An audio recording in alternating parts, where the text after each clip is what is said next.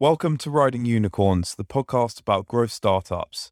I'm James Pringle, and I'm a technology entrepreneur and investor and the founder of Pringle Capital. My co host is Hector Mason from Episode 1 Ventures. For season 3, we are sitting down with some of the most successful founders to better understand what entrepreneurship means to them, the operational processes they have employed on their startup journey, and what lessons they've learnt along the way. This week's episode is with Felix Ohswald, founder of Go Student. Go Student's on a mission to build the number one global school. They're an ed tech unicorn that connects students with tutors in private one to one classes, but they have a whole platform to improve learning and education. Go Student was founded in Vienna, but they're growing very quickly across Europe and they're hiring a lot in the UK as well. So let's hear about how Felix has built the company. Hi, Felix. Welcome to Riding Unicorns. We're delighted to have you here. Hi, James. Hi, Hector. Thanks for having me. No problem at all. Great to have you. So, Felix, for season three, we are interviewing founders of successful companies. We really want to understand what does being an entrepreneur mean to you? For me, it means building an obsession around a problem and solve that problem by all means. Uh, let me give you an example let's say you are like a child and you need extra pocket money. So you, you see the problem, you have no money, you need the extra money. Then solving that issue, finding a creative way of earning some extra money. This is for me also like a very nice example from very early on how to build up that entrepreneurial spirit and mindset. It was like earning a few extra extra pounds was a motivation, or euros, I suppose, for you was a motivation for a very young age. So, what is it that really motivates you to build big business and to work so hard as I'm sure you do? So we founded Go Student like over six years ago, an education company connecting children with awesome teachers.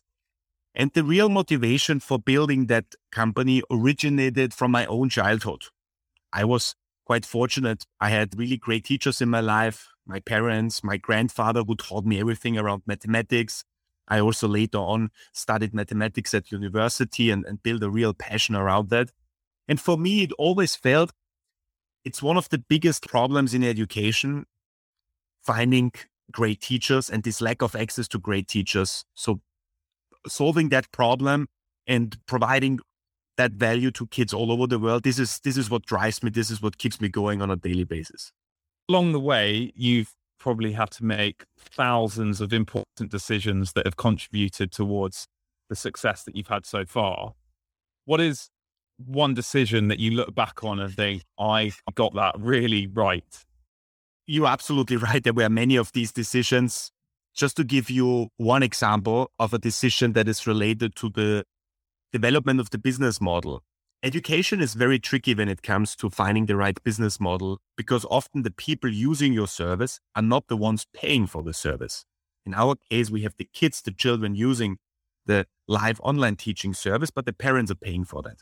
And when we started with Go Student, we actually started advertising the service, which back then was only a chat service. So we advertised a chat service helping kids ask questions via chat and then find teachers to answer them. That chat service was completely for free. And we kept going on that service and we tried out a lot of different business models over the course of like three and a half years. And then after three and a half years, we took the final decision to basically eliminate that business model at all and start shifting from the student to the parents directly and starting also to give them a phone call. So this business decision, focusing on the parent side and picking up the phone, trying to explain our service to them and understand what they need, this was one of the toughest decisions. Super interesting. So founders and, and investors talk a lot about finding product market fit. And I think it's really interesting how, you know, we all have seen lots of different online tutoring platforms, marketplaces for a long time. And yet you guys have really emerged as one of the most successful and done significantly better than the vast majority of other ones. How obvious was it in the early days that you had found product market fit? And what, what do you think it was about Go Student that kind of set you apart from the other platforms? I, I, fully agree with you. I mean, if you look into the space on a on a global level, there are really not that many players around it who really cracked the model and, and scaled it up. I think one of the key things that differentiate us is definitely this execution obsession. We have built a great team around in the last two, three, four years that is executing on our strategy extremely well. You need to have right execution. A good idea is nothing without the right execution. And then this pivot, this shift from the student to the parent, combined with giving them phone calls, being able to sell them also long term memberships, this definitely helped a lot in uh, building a nice business case around it. And then the third part is investors like to invest in companies that have a big addressable market. But often education companies only operate on a local level. So we said we need to grow quickly into other countries to increase also the addressable market in which we operate, which allow us to raise even more money at even uh, much higher valuations. So growing quickly into other countries and making the proof that our business model can also work elsewhere was also one of the big and differentiating decisions we took compared to other companies. When you say operational obsession, what do you mean by that? And how, how do you build a culture within a company of operational obsession? I mean, first and foremost, you need to hire people where you can trust that they can work 100% hands on. If you, for example, hire your VP of sales or you hire like a head of marketing and sales, the expectation of that person is to be hands on and build out the processes from scratch. You cannot expect to hire such a person that is then just wanting to become a manager and finding other people who do that job. So finding people in this building up phase, in this early phase, who are really like hands on. We, we use HubSpot, for example, right? Go into HubSpot, build out the processes, try them out, be obsessed with testing what works best. This is a very concrete example what what you need for for your company to be successful. And it sounds like you basically were the first ed tech company to really master network effects, which means that once you crack that, fundraising becomes easier because that money is going towards scaling. And you've been involved. You, you well, you raised a couple of what, what we would describe as mega rounds, including from people like Tencent and SoftBank. What do you think was the most compelling part of your kind of pitch as Go Student? And what would be your number one bit of advice to founders that are fundraising? So I remember when we started the company, that was early 2016. Over the course of three and a half years, we didn't do really any revenue, but we were depending on VC money and external money because uh, because of the testing, because trying out different things. So when we did fundraising back then, it was all about the vision. It was all about the people that founded the company and the personal story you have to tell. Later on, when we started with our business model and we scaled it up, this was only one part of it, right? It always starts with the story. Why do you build that company? What's your vision? Do you really want to build like the largest education company in the world combined with data proof points? What is the traction that you have built so far? What are the unit economics? What is the addressable market? Why are you better than other competitors from a technological perspective? So then you had this like combination of personal story plus undermine it with the right data. This helped us in raising these these mega rounds. And you've talked a bit about the the business model and clearly experimented quite a lot with that over the years maybe it'd be worth just telling the listeners what, what that business model is for, for you guys, how it works, how people interact with the platform and who pays who. Yeah, so the core business model we have today that makes most of our revenue is we connect one child in the age of six to 19 or 20 with one world class teacher in a one on one live online environment. So we basically put them into a Zoom call and the platform we have developed monitors everything that happens before the lesson, during the lesson, and after the lesson. So we really take you by the hand and support you long term.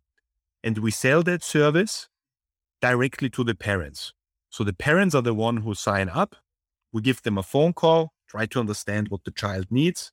And then after they try it out for free, we sell them, let's say, a one year membership that includes eight lessons per month. And then part of the money as a commission goes to us, and the other part of the money goes directly to the teacher. And security and data protection and so that must be really, really important to you guys. So, how do you go about a topic like that internally, which is so important? And do you create like a specific team around that kind of part of the product? How do you look at such a core component like that? Actually, we have two angles to that. We have one, let's call it the human security component, which means we want to make sure that the kids can operate in a safe environment, which basically means we need to make sure, we need to make 100% sure that the teachers that we allow to go onto the platform, that they are strong and that we can trust them. So we have basically created a three step application process to ensure their quality, their pedagogical skills, and to do like a proper background check in the UK, for example, we do a DBS check with every teacher that is uh, applying to our platform. And overall, we accept in the UK around 4% only of all applications to make sure that the kid can feel safe with the teacher and that they have a high quality.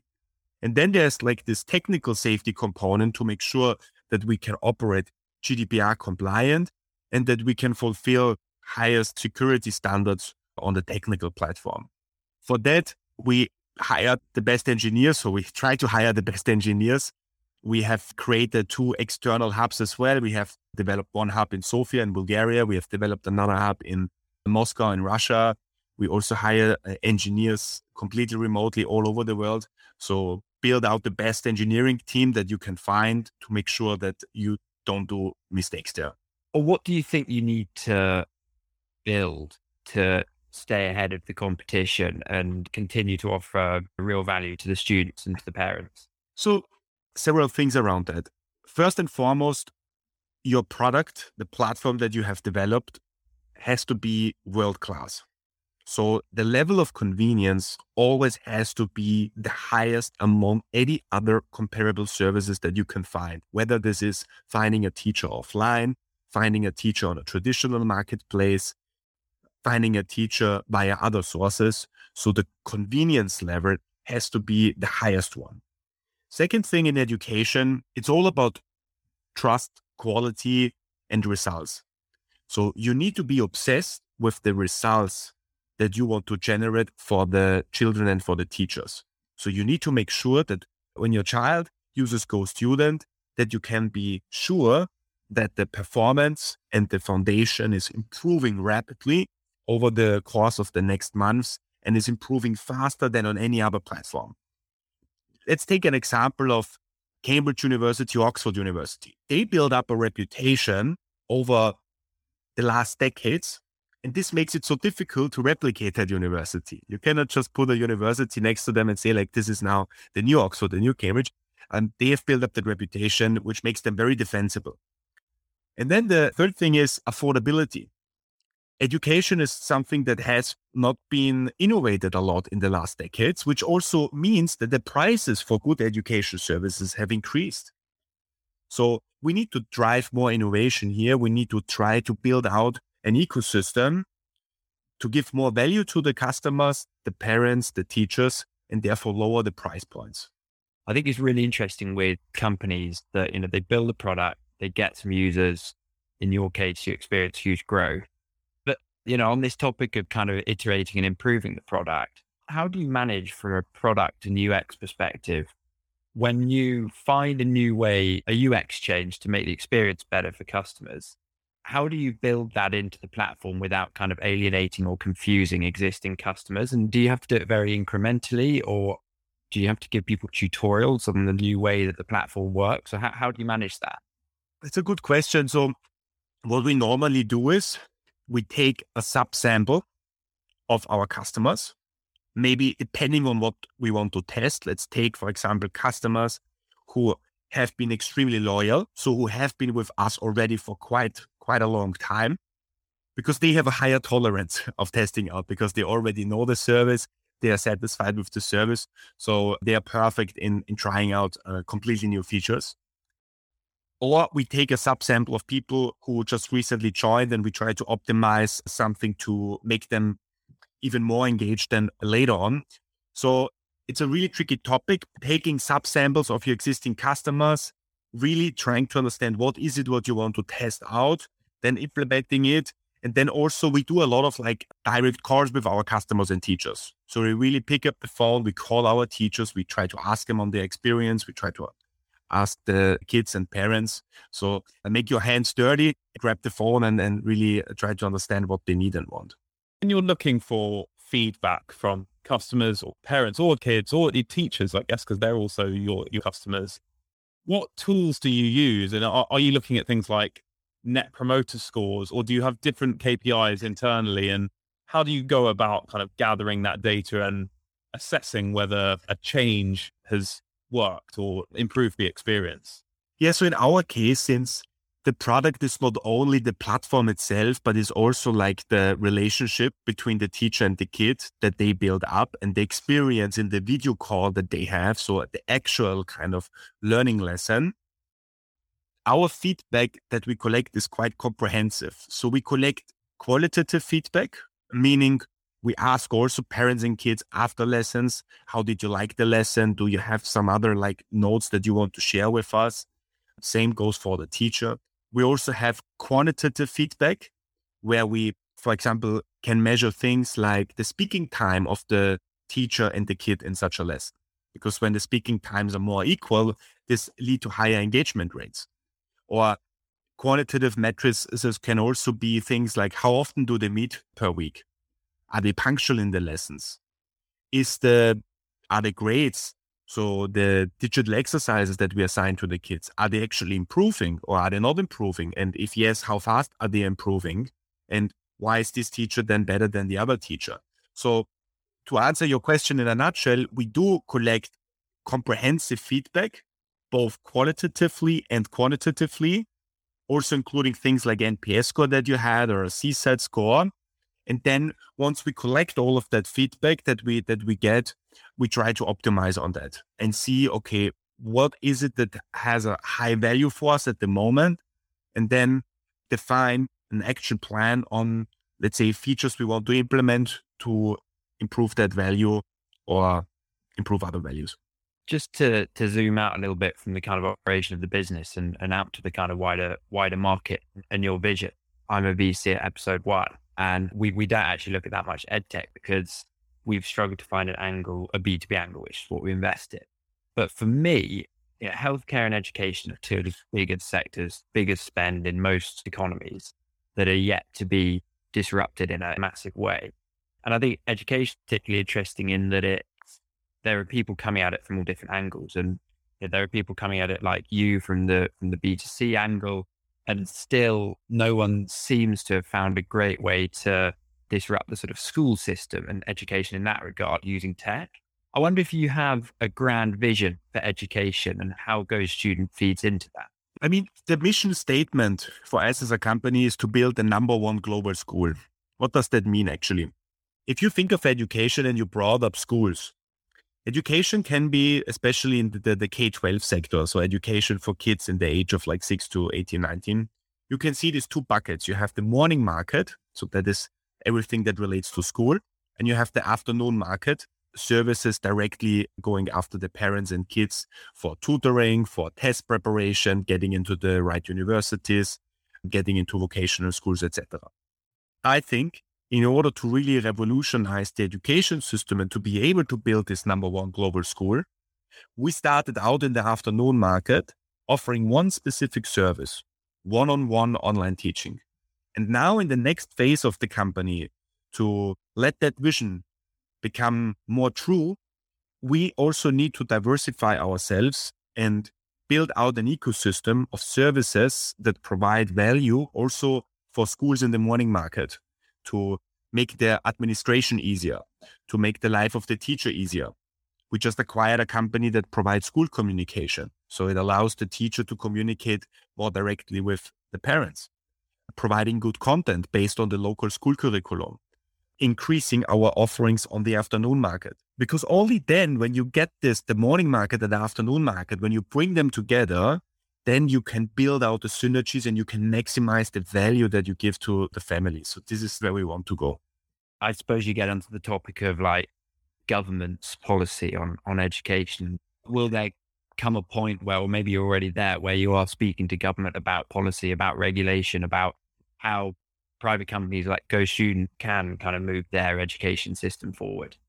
Yes. I mean, the way I think about it in the education world, like governments and, and private companies, is a bit like think of the infrastructure of a city or, of a country. So you have the government who needs to make sure that the infrastructure, the street systems, the canal systems, all these things that they work efficiently in a city, in a country. And then you have private companies, they bring that innovation onto the streets. They build cars, they build bicycles, they build e-scooters, they build public transport systems.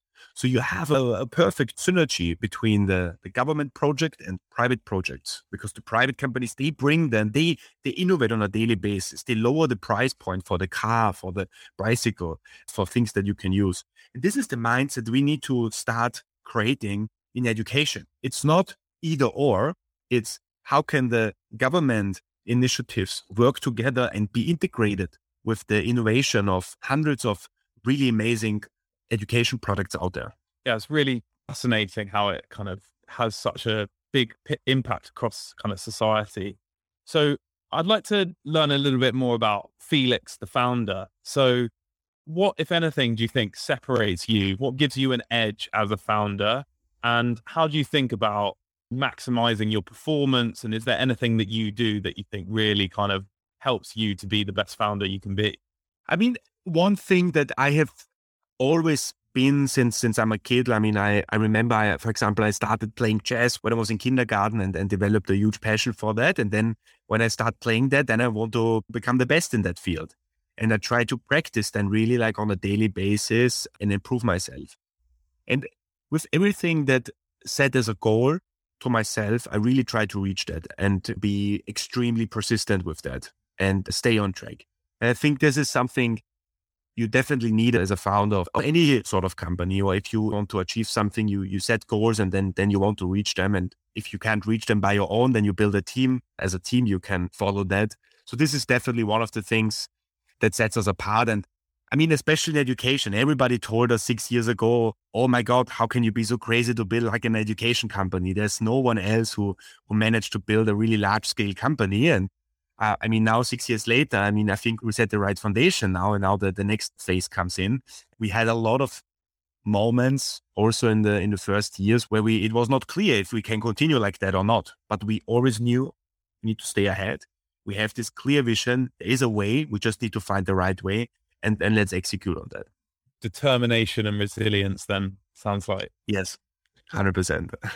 And you touched on it there, but from the outside, it really looks as though Go has been a plain sailing, huge success story with, with no bumps along the road. But I'm sure that isn't the case. So I'd love to hear, and I'm sure the listeners would as well. Were there ever times where you feared for the future of the company? Were there problems you had that you thought would be really difficult to overcome? Fundraising horror stories? Any times where you thought, you know, the company was in danger and you, you were fearing for its future? I mean, generally, I'm always a very optimistic person. so even if you're standing kind of already on the cliff, on the on the edge, shortly before you fall down, I, I still think that there's maybe like a big bird coming and then and picking me up um, and prevents me from falling.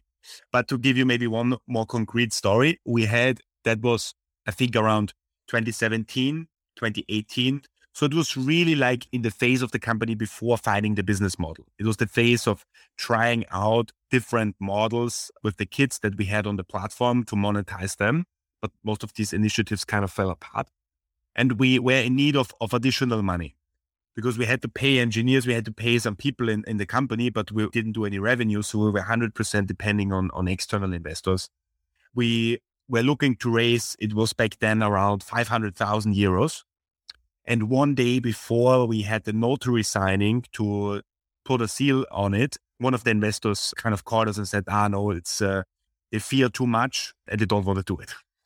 And we also knew at that time we only had one more month uh, run rate. So if we don't find someone else, and the other investor, we, there were two investors, the other investor said, okay, if this one investor is not going with us, then we will, we will also don't go. This was a situation not so easy luckily, and it was really like kind of a coincidence in an advanced kind of friend circle. We found then one person who also shares like a huge interest for education. And we were able to convince him to step in in like basically under one week. Then, and he saved our ass. An awesome story, I guess. Have you spoken to that investor who pulled out since becoming a unicorn? Yes, actually, they came in then at a later time again, but uh, yeah, it was it was was was was all a bit tricky. That's great. I mean, it shows how close it can get to the wire. In those situations when you know it feels like something has gone against you, how do you personally tend to deal with those situations? Is there someone you speak to, or do you go and exercise, or like what what's your process for dealing with that mm-hmm. maybe that one email or that one phone call that can kind of derail your whole day? To be honest with you, for me, like the the closest person here is definitely my co-founder, Gregor. I, I like to compare, the, I mean, to a relationship, right? I mean, you have also when you think of a personal relationship, it's a roller coaster. You have ups, you have downs, which is completely normal. But if the person kind of is your sparring partner, you can make it through all the problems and you can make it through all these ups and downs. So this is how I see it. So I'm super thankful here uh, of him to have him on this journey since the beginning. And especially in these moments, I think it's important to have like a, a sparring partner and not let you freak out and then think of okay, what are options that we have on the table, and then let's let's find a solution. For sure, a problem shared is a problem halved. After all, I was gonna ask a little bit about what's been the hardest part. So, I mean, we've talked about you know those moments where fundraising is maybe close to falling through or difficult times and going to a co-founder, but out of kind of product sales operations like what do you think for you and for maybe your Foresight to maybe other companies. What do you think is the hardest part of building a unicorn? I think the most difficult part, at least in our case, um, I mean, of course, everyone, every company is a bit different and the backgrounds of them, but for us, it was definitely the product market fit. So finding the really the right business model that we can execute on. Because if you don't have a working business model with with some like sustainable unit economics, you can never scale it up. So the phase to get there that's extremely, extremely tough. And once you get there, once you see, okay, the model can actually work, you, you can have like a profitable model, then it's all about scaling it up.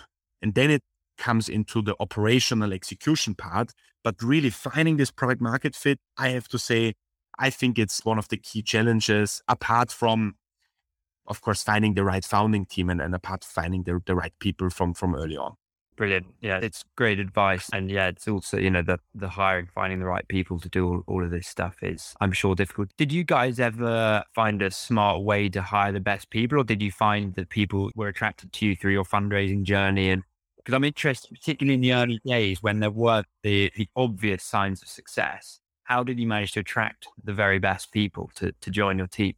So in the very early days, it was a lot of trial and error, to be really honest with you, because we were extremely I call it like greenhorns, right? We we didn't build a, a big company before that, so we were kind of like first uh, slash second time founders.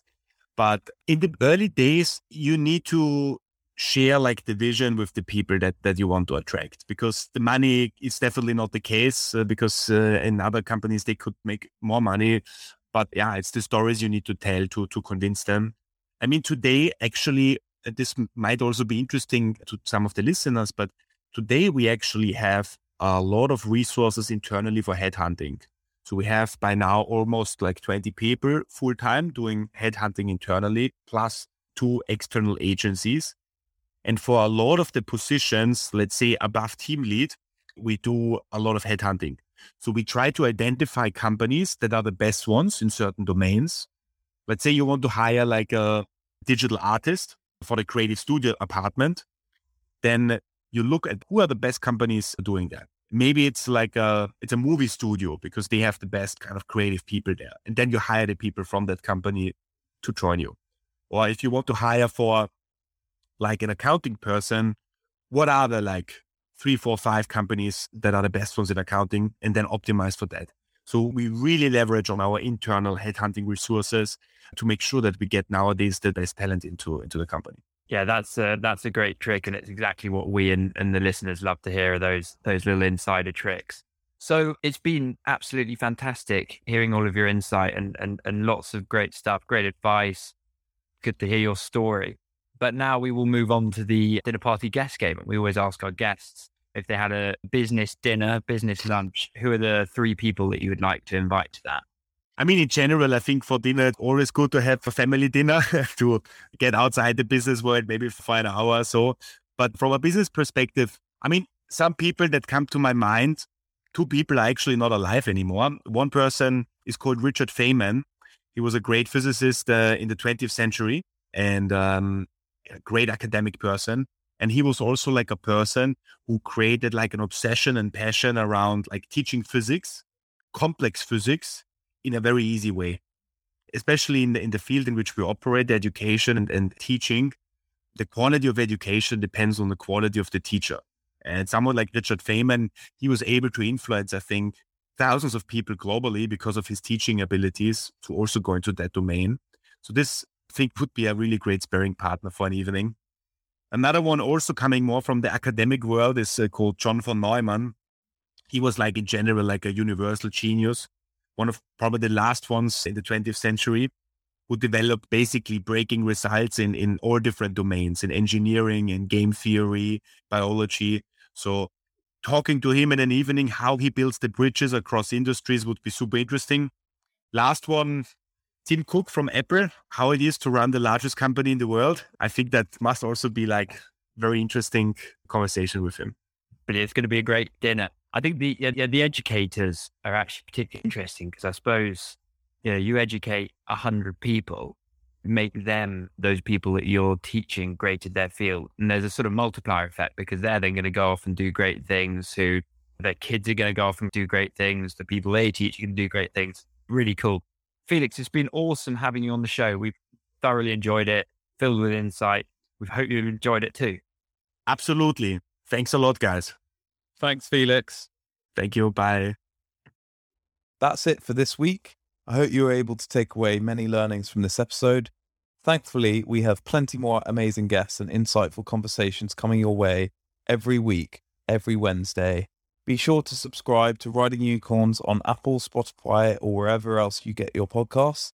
Thank you again for listening. If you're interested in supporting the show, don't forget to follow us on Twitter at Riding Unicorns underscore and follow us on LinkedIn as well by searching Riding Unicorns.